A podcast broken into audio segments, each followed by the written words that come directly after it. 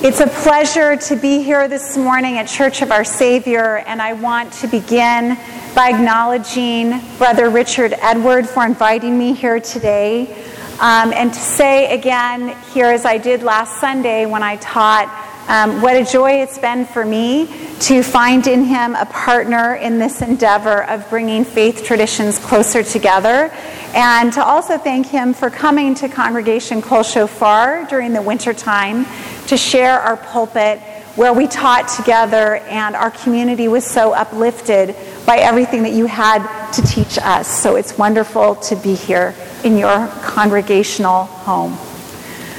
In today's lectionary, we read about the elders of Israel, Kol Ziknei Yisrael.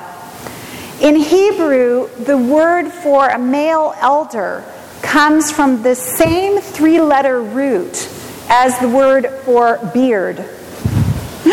So, literally, the Hebrew tells us those with beards, those blessed with the wisdom of age, brought Samuel toward Ramah.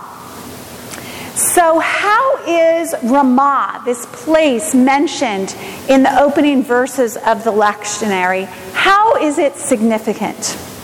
Could this consult between Samuel and the elders have taken place somewhere else? And what does Ramah connote in the Jewish community today? The first book of Samuel opens in the first chapter. There was a man from Ramatayim of the Zuphites. V'ish echad min haramatayim sophim, the Hebrew states. This man mentioned in the opening verses of the first book of Samuel, this was Samuel's father. Ramatayim, this place, comes from the same root as the word Ramah which is where the elders were headed with Samuel, back to Samuel's birthplace. Samuel's birth was a miracle.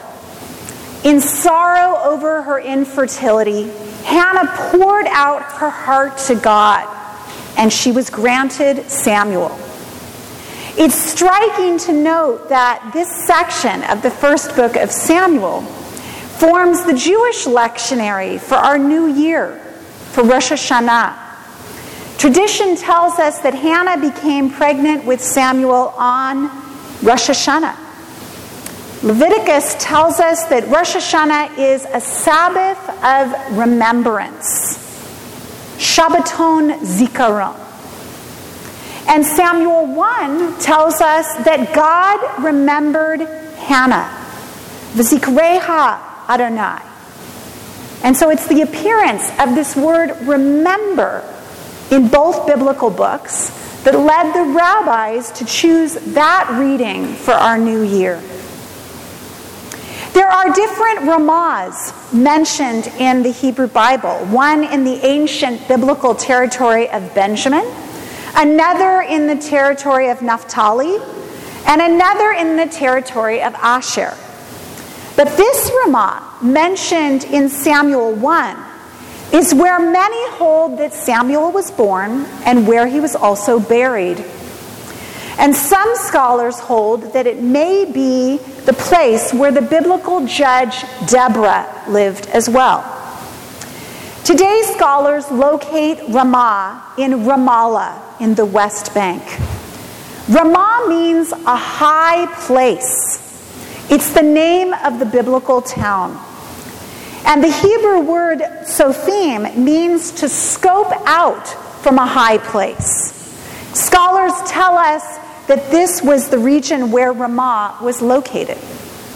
So the phrase from the opening of Samuel 1, Ramatayim of the Zuphites, literally means the high places, a good place to see from.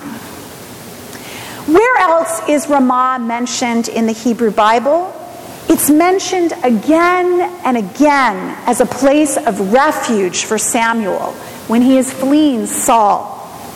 David and he take refuge there together. A prophet's birthplace, a high place, a place of refuge, a place of miracles. This is everything that Ramah is in the biblical and rabbinic tradition. And so, what does Ramah mean in my home? And what does Ramah mean to a Jewish teenager? Well, I will give you a clue. This morning, when I woke up to put the finishing touches on my sermon for you today, my living room was overflowing with the belongings of my 17 year old daughter, Talia. The bathroom scale had been dragged out to weigh an overloaded duffel for the airport. No one was quite sure how she was going to fit everything in that she needed to take.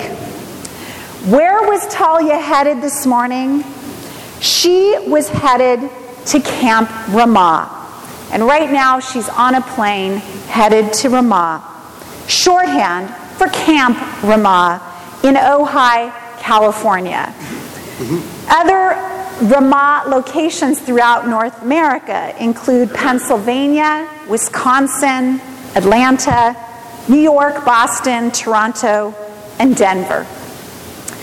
It's the youth camp that's part of the conservative movement, the denomination with which Congregation Kol Shofar is affiliated. Camp Ramah crowns our movement. It's a place where children and teens from all over North America come together for the summer of a lifetime. And each year, more than 7,500 campers and 2,500 university age staff members populate these eight residential camps. And 250 young Israeli adults join the Camp Ramah communities on an annual basis. My husband Jeff and I are blessed that our three daughters have attended Camp Ramah since 2001. Our two oldest daughters, Jessie and Sarah, returned from Ramah today, where they staffed a weekend camp experience for special needs children and their families. Talia, the daughter now en route to Ramah, will serve as a lifeguard this summer. So, I was telling Talia about my preparing for these remarks today, noting how the sermon was on Samuel 1, and this coincided with her leaving for Camp Ramah this very morning.